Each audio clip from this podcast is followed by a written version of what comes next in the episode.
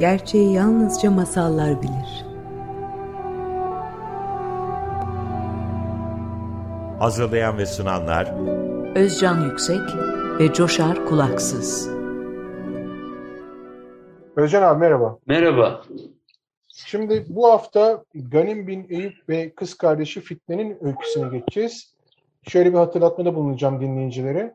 Ganim bin Eyüp ve kız kardeşi Fitne'nin öyküsün içinde Sudanlı Zenci 3 harem ağasının hikayeleri var. Biz bunlardan zaten bahsetmiştik. İki tanesini de, ilk ikisini de e, detaylıca çözümledik geçen hafta. E, bu hafta üçüncüsü kaldı. O çok daha kısa bir hikaye. Bir üzerinden çok kısa geçelim. Sonra asıl bizim bu hafta üzerinde durmak istediğimiz Ganim bin Eyüp'ün hikayesini geçelim istiyorum izninle. Ee, üçüncü Sudanlı harem ağası Zenci Bukayt hepsi birbirine hikayelerini anlatırken bu bütün harem ağaları diyor ki e, arkadaşlar ben size Yediş edilişimin ve harem ağası olma yükünü anlatırsam işimizden geri kalırız. Yani bu sandık gömecekler ya. O yüzden çok uzayacak. Ben sadece size şöyle kısaca söyleyeyim. Ben hanımımı öptüm ve hanımının oğlu olan çocukla zina ettim. Bu kadar onun hikayesi. Çok kısa senin yorumunu almak istiyorum. Ganime geçelim sonra. Üçü de e, erkek ve ildiş edilmiş ve üçü de siyah. E, bunların hepsini e, bunlar ile ildiş edilmiş e, e, harem ağası yapılmış diye de bakmamak gerekiyor. E, hep bunun karşıtını ve e, o diyalektini de arayıp e, bize Şehrazat'ın ne e, anlatmak istediğini, neyi öğretmek istediğini bize dikte etmeden e, anlamaya çalışacağız. Aslında e, deneysel e, bazen de bu çeşit deneysel e, çalışma yapıyoruz, anlamaya çalışıyoruz. Her, şey, her şeyden evvel e, zenci diyorsa e, bir şey vurguluyordur. E, hemen onu söyleyelim. İçimizdeki karanlık, iç dünyamızı, içgüdümüzü, bilinçaltımızı anlatıyor. Ee, daha önceki yine konuşmalarımızda da gündeme getirmiştik.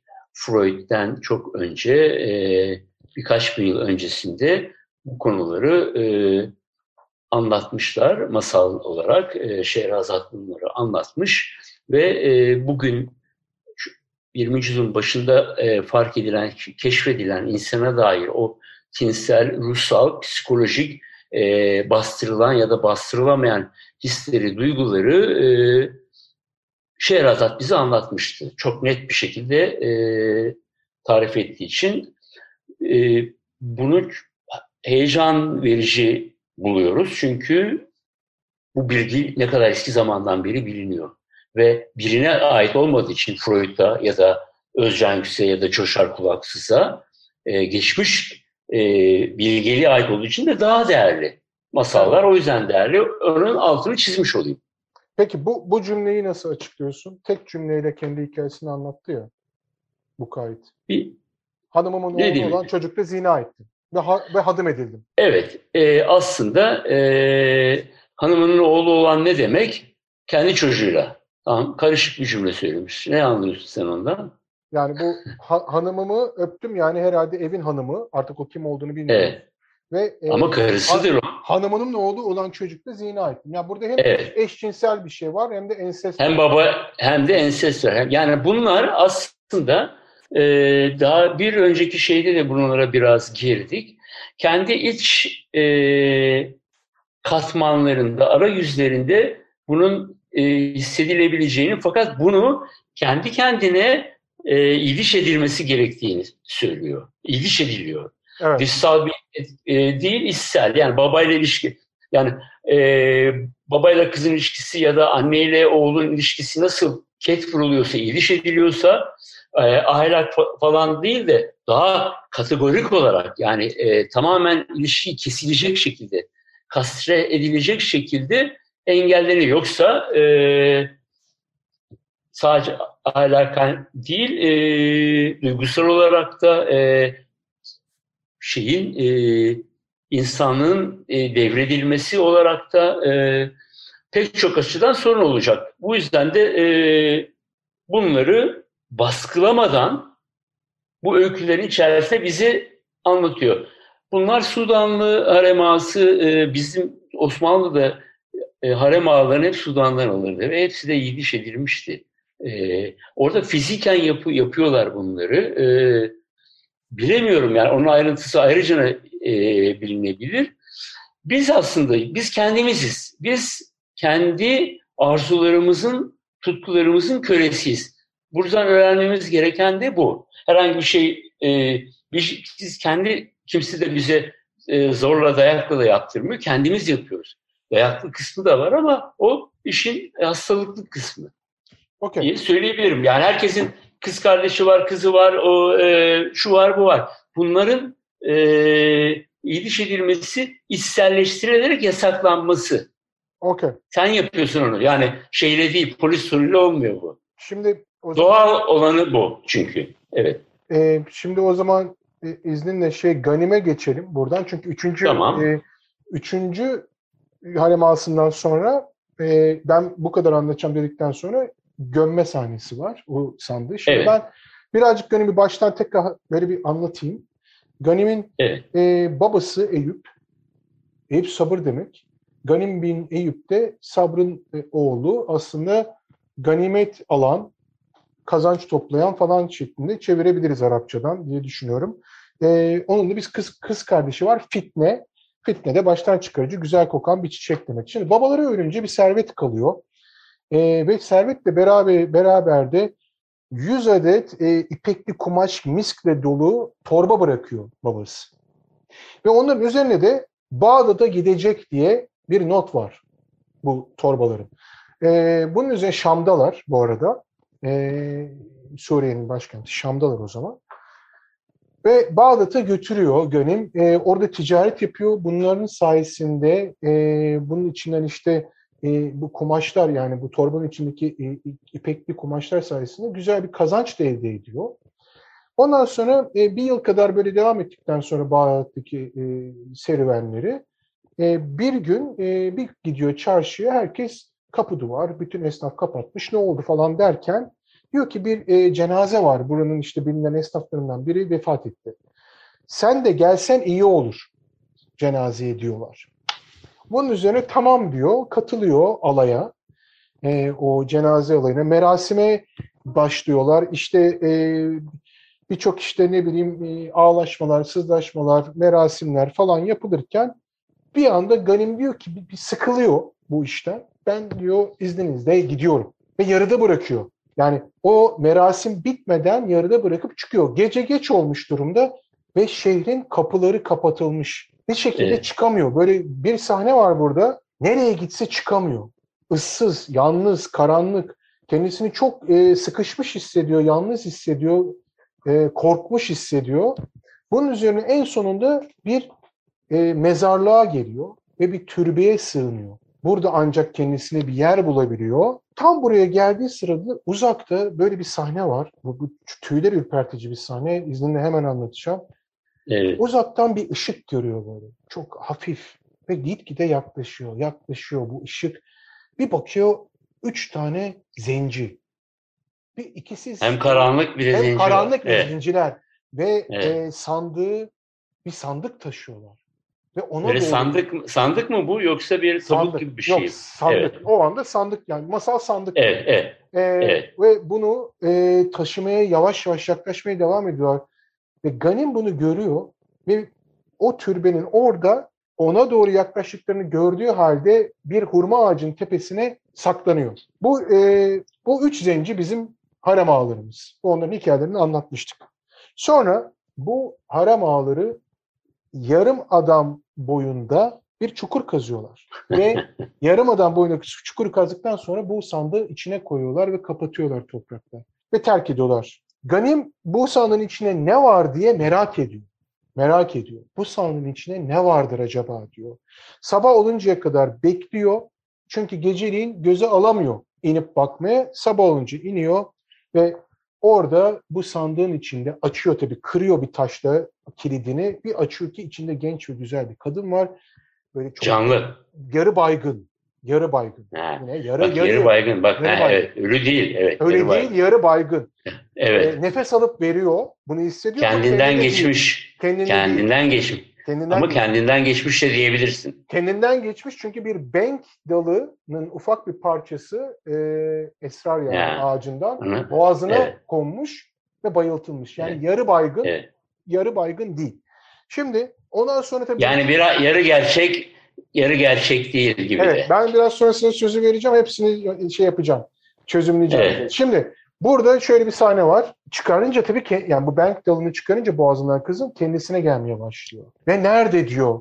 İşte orada bir takım şeyler var tabii. İşte nerede diyor benim e, bilmem nem, nerede diyor benim oyun buyum. Onu ben şimdi uzun uzun anlatma. Çok güzel bir sahne. Yani sayıklamaya başlıyor. Kendi çevresindeki insanlar nerede diyor. Ondan sonra da Ganim'i görüyor. Ganim diyor ki bir seni üç zenci getirdi falan filan hikayeyi anlatıyor. O zaman diyor tamam diyor anladım diyor kız. Beni şimdi tekrardan sandığın içine koy. Bir katır bul ve beni evine taşı. Ve evine bu katırla bu, sandığın içine taşıyor. Ganim'in evine. Burada e, aralarında bir yakınlaşma oluyor. Hatta yine burada dünyevi zevklerden bahsedebiliriz. Meyveler, sebzeler yeniyor, etler yeniyor, onlar bunlar yeniyor. E, ve bir Bedensel. bedensel bir durum var ve sonuçta yakınlaşıyorlar Özcan abi. Hı. E, öpüş ve koklaşma ama hep yarım kalmış sevişmeler oluyor aralarında. Çünkü Evet. genç kadın bir türlü izin vermiyor. Ve bir ay boyunca böyle devam ediyor ve diyor ki sana bunu yap yani sana bunun nedenini açıklayacağım. Sen yapamayız, yapamayız falan diyor. Artık bir gün bir ayın sonunda Danim dayanamıyor ve kızın iç donunu sıyırıyor bir şekilde ve burada uçkurunda yazan şeyi okuyor. Sen benimsin, ben de senin ey peygamberin amcasının soyundan gelen. Bunu okur okumaz şunu anlıyor ki bu kadın Harun Reşit'in yani bizim halifenin gözdesi, onun hareminde. Bunun üzerine kızın isminin Kuvvetül Kulüp yani yüreklerin gücü olduğunu da öğreniyor ve ona dokunamıyor tabii bundan sonra. Kız hatta ona yaklaşmaya çalışıyor. Beni diyor ihmal etme. Diyor ben bunu yapamam diyor. Sen diyor başkasına aitsin. Bunun üzerine e, bu arada tabii ben birazcık hikayeyi kısa keseceğim zamanımızı e, iyi değerlendirmek için. Burada kız nasıl buraya bu hale geldiğini anlatıyor. Yani neden e, bu sandığa konduğunu. Orada da e, Harun Reşit'in kendisini çok sevdiğini, en gözdesi olduğunu, hatta bu sevgiden ve ilgiden dolayı da e, hanımı, asıl hanımı e, Sitte Zübeyde'nin Zübeyde'yi bile ihmal ettiğini Harun Reşit'in ve bu yüzden de kıskandığını, bu kıskançlıktan dolayı da bir yaşlı kadın aracılığıyla bir e, kendisine e, tuzak kurduğunu ve onu bu şekilde bayıltıp bu sandığa kapatıp harem dışına attığını anlatıyor. Daha sonra ama e, işin enteresan tarafı biz tabii bu arada şeye geri dönüyoruz. Harun Reşit ve diğerleri ne oldu? Harun Reşit seferdeyken oluyor bunlar. Zübeyde tabii bir anda endişeye kapılıyor. Diyor ki ya diyor Harun Reşit geldiği zaman sorarsa kuvvetül kulübü ne diyeceğim? Ne oldu diyeceğim? Öldü diyeceğiz vesaire. Bu hemen birilerine danışıyor. Yine diyor ki gel diyor o zaman hemen bir marangoz bul ve onu bir insan gibi yonttur. Güzel bir kefene koy. Onu da türbe yapalım içine gömelim. Harun Reşit diyelim ki hasta oldu öldü. Eğer açtırmak isterse ki Harun Reşit de çok biliyoruz şüpheci bir adam. Şüpheci bir halife, sultan e, ya da padişah neyse. E, isterse de ki isteyecek sonra masalda deriz ki günahtır açma. Yüzü açılmaz ölünün deriz açtırtmayız. Ama bu arada böyle oldu, bunlar böyle gelişiyor. Ama sonunda esireler gerçek hiçbir zaman saklanamadığı için bunu duyan tanık olan esireler bir gün yelpazeyle Harun Reşit'i uyuyor sanarken diyorlar ki böyle bir şey başından geçti kuvvet kulübün. Bizim yazık diyor halife de bunu böyle zannediyor. Bunun üzerine köpürüyor. Ganim'i e, Ganim'i buldurtuyor. E, Ganim bu arada kaçmayı başarıyor bir ahçı kılığıyla. Ve ondan sonra diyor ki bunun diyor Ganim'in diyor e, annesi ve e, kız kardeşi varmış. Kız kardeş, onları Şam'da bulun diyorlar. Bir Tatar yollanıyor. O Tatar Şam'daki valiye diyor ki bunları bul. Üç gün çıplak şehir meydanında teşhir et ve kov. Buluyorlar, şey, teşhir ediyorlar anneyi ve kızı vesaire. Sonunda şöyle bir, bir bitiyor e, hikaye. Bir gün e, Harun Reşit Ganim'e inanıyor. Kendi kendisine şarkı söylerken aslında kendisine zina etmediğini Ganim'in. Bunun üzerine git bul diyor. Kız da bunları e, sefil bir haldeyken belli şanslar, talipler bir yere gelerek e, ailesiyle bir araya getirmeyi başarıyor. Şimdi ben en önemli kısımlarını anlatmaya çalıştım bizce. E, çünkü hikaye çok daha uzun ve katmanlı. Ben hemen sana sormaya başlamak istiyorum. Bu Bakalım yarım mi? Evet. Bu yarım olay, yarım adam boyu, yarım sevişmeler sana ne ifade ediyor abi? Senin ya da başlamak istediğin başka kısımlar varsa oradan. başla. Yo, e, aslında e, dinleyicileri ben de bir bilgi vermek açısından biz birkaç gün evvel e, de bu konuyu e, konuştuk önceden. E, çalışmaya çalışıyoruz bir yandan da. Çünkü çok karmaşık şeyler çok da hoşumuza gidiyor. Belki de çok uzun kafa yorarak e, bunlara e, yanıt bulmak gerekiyor.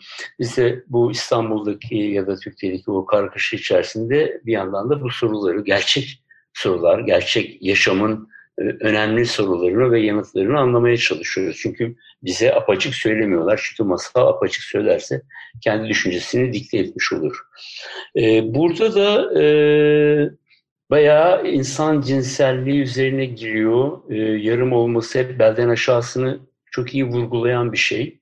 E, yarım diyor. Yani e, sadece beden, sadece cinselliğin aslında insanı e, yarım yaptığını şu anda e, aklıma geldiğini söylüyorum. Yarım e, yani üstü üstünde kafasının olmadığını, e, kafasının kesik olduğunu ya da boş olduğunu da düşünebilirsiniz. Tamamen e, belden aşağı olan bir e, kadın ya da erkekten farksız olduğunu bize vurgulamış oluyor. Aşk, aşksız her türlü şeyin ama insan e, kadın olsun ya da erkek olsun ergenliği olsun ya da ergenliğini geçmiş olsun e, bu cinselliği onun e, bütün davranışlarını, tutkularını da belirliyor.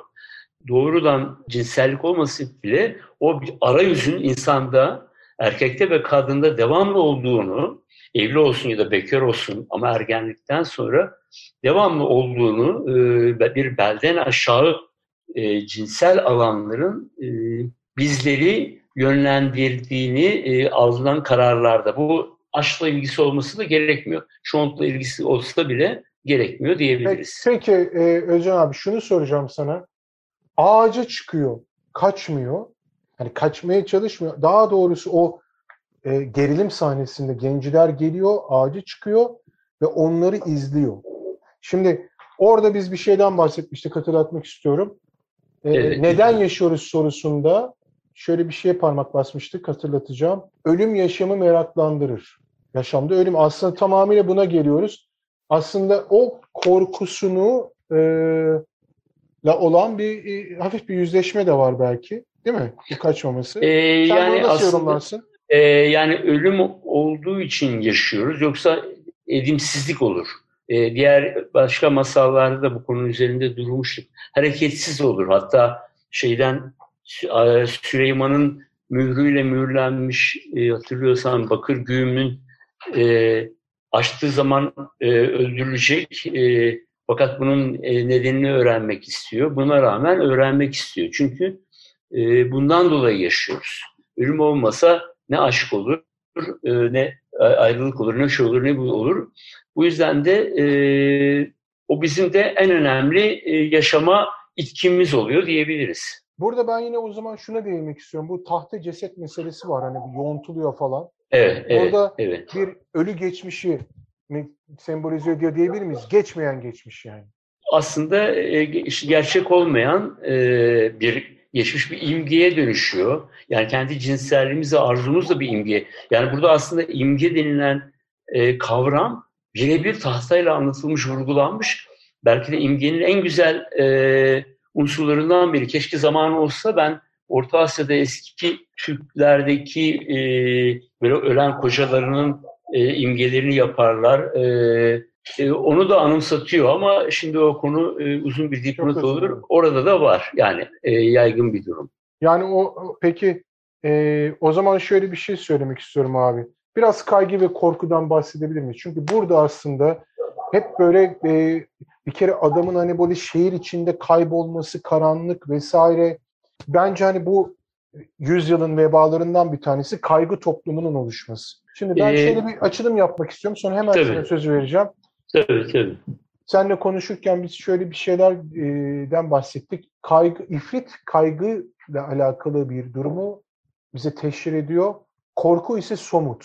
Sen bize bunu açıklar mısın abi? Biraz daha bunu anlatır mısın? Korku ve kaygı. Eh, Aslında biz hep korkuyu biliyoruz ve önemseriz. Ee, aslında korku e, kaygıya göre biraz daha yumuşak ve biraz daha e, çözümlenebilir bir durum. Çünkü korkulan şey bellidir. İşte diyelim aslandan korkuyorum. Diye, diyelim e, şeyden Aç korkuyorum. kalmaktan korkuyorum. E, e, aç- evet, hasmından korkuyorum. E, diktatörden korkuyorum. İşte babamdan korkuyorum. E, annemden korkuyorum diyebiliriz. E, fakat bir de e, ne- bu, bu nedeni belli olan bir şey. Halbuki kaygıda e, bir korku var. O sözcüğü söyleyelim. Fakat kaygıda korkunun nesnesi yok. O zaman o kaygı e, neredeysen hep orada oluyor. İster tabutun içine de girsen o kaygı devam ediyor. E, sokağa çıktığında da devam ediyor. Bu aslında e, neyin önemli, neyin önemsiz olduğunu bilmemek çok önemli. Özellikle kapitalizm gibi toplumlarda e, fakat geçmiş gün bilge masalları bunun da e, gelecekteki zamanı çok iyi anlatan bir şekilde bu kaygı konusuna giriyorlar. E, şöyle düşün, gelirim var, bir sürü şey alabilirsin fakat bu sende kaygı yaratıyor. Çünkü e, her şeye erişebilmek de aslında bir şeye erişememek demek. Örneğin e, yıllar evveldi belki şimdi çok daha fazla haftada bir tane tekstil ürünü üretirdi Amerika'da. Şimdi orada o kaygı e, o kadar yaygın ki o pantolon olmazsa, o marka olmazsa, o ayakkabı ve da o otomobil olmazsa kendisinin mutsuz olacağını, yaşayamayacağını e, düşünür, düşünüyor. Ve bu o kadar yaygın bir durum ki kapitalizmde. Bunun biz kaba örneğini, e, daha somut örneğini, sabutun içerisindeki e, kaygılı adam, ölümden korkan ya da e, bir şeyi başaramamaktan korkan kaygılı adamın sonra sokaktaki sıradan insanlarda bunu görebiliyoruz. Özellikle zengin ülkelerde bunu çok görebiliyoruz. E, bunun da somut olarak hedeflemediğimiz zaman, somut olarak onu yıkmaya çalışmadığımız zaman bu bizde kaygı yaratır. Yani o o güçten korkarız. Aslında e, korkmamamız gereken bir şeyken korkarız. Biz güçsüzüz diyoruz ya o güçlü. Halbuki şunu demesi gerekiyor. Burada o söyleniyor. Aslında güçlü olan korkar. Çünkü gücünü kaybeder. Sen güçsüzsün. Güçsüz güçlüyü yener. O çok elinde işte e, askerleri var, o ordusu var, e, bilmem Harun Reşit'i var, şu o var, bu var diyebilir ama senin hiçbir şeyin yoksa senin korkacak hiçbir şeyin yok demektir. Abi Kaybedecek hiçbir şeyin. şöyle bir şey En söyleyeceğim. önemlisi Son- bu. Son 1-2 dakikamız çünkü ben şöyle bir e, özet cümle geçmeye çalışacağım. Sen beni düzelt ya da ekleme yap abi. Kaygı, ifritin ifritle anlatılan bize masallarda kaygının nesnesi yok. Evet, evet. E, korkunun nesnesi var. Neden kaygılandığını bilmiyoruz. Neden evet, kaygılandığını- Korkunun seni. Yani Evet. aslında kaygı bir ruh hali gibi. Yani ve Evet. aslında şunu hatırlatacağım dinleyicilere. Hep bu ifritler, bu cinler böyle bir dumandan çıkar, bir bulut gibi. Yani hep böyle bir, bir dağınıklık, bir şey. Hani böyle bir insanın vardır ya böyle bulut hali. Ee, bu bence belki öyle de yani bu nesnesini bulamadığı için de kaygı her an her yerde çıkabilir her şey için. Doğru düşünüyor muyuz? Evet, kaygı e, şeyini bulamıyorsun. E, ne- nesnesini bulamıyorsun, sebebini bulamıyorsun. Fakat e, televizyonu açtığın an onun bin katı yeni kaygılar e, ya da gazeteyi açtığın zaman onun bin katı yeni kaygılar çıkıyor. Zengin de olsan zengin de parasını kaybedeceğim diye kaygılanıyor. O da yani bir Peki bunu erk olması senin ve Masal- sen erk, e, bunu biz olarak aşabilirsin. Ben olarak aşamazsın. Ben Peki Her zaman- nasıl aşabiliriz? biz- yani? Evet. Biz olman gerekiyor. Biz beni yener. E, güçsüz güçlü yener. Çünkü onun kaybedecek şeyi var. Bakın o somut olarak korkuyor. Peki Fakat senin kaybedecek şeyin de yok. bir varlıklı bir insanın kaygısını yenebilmesi için varlığını ve zenginliğini paylaşması da aslında o kaygılarının sona erdirebilir diyebilirim. Kesin, kesin olarak. Daha mutlu Asıl- olacaktır. Asıl zenginlik paylaşmaktır diyerek Evet. e, Evet, bunu da evet. anlatan birçok masal var ve bence bugün anlatmak ve konuşmak istediğimiz şeylerin yarısına bile gelemeden yine zamanımız doldu. Ama dilersen bugün doldu ama gelecek hafta yine devam edebiliriz bunu Tabii, konuşmaya. tabii. Ee, Tabii. istersen seninle düşünelim. Başka bir masalda da bunu bağdaş, bağdaştırırız. Simbad'a geçemedik. Simbad'a önümüzdeki haftalarda geçeriz. Ee, birkaç haftamız daha var önümüzde. Ama ben dinleyicilere son olarak şunu söylemek istiyorum. Kaygıyla nasıl kontrol edebileceğimizi, neyin korku, neyin kaygı olduğunu ben masallardan öğrendim. Ve Özcan Yüksek'in Şehrazat'ın Sırları kitabında. Tekrar tavsiye ediyorum. Gerçi yalnızca masallar bilir diyerek bu akşamlık hoşçakalın diyorum. Hoşçakalın.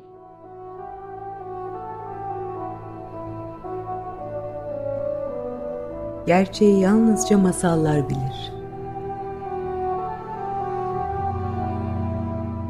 Hazırlayan ve sunanlar Özcan Yüksek ve Coşar Kulaksız.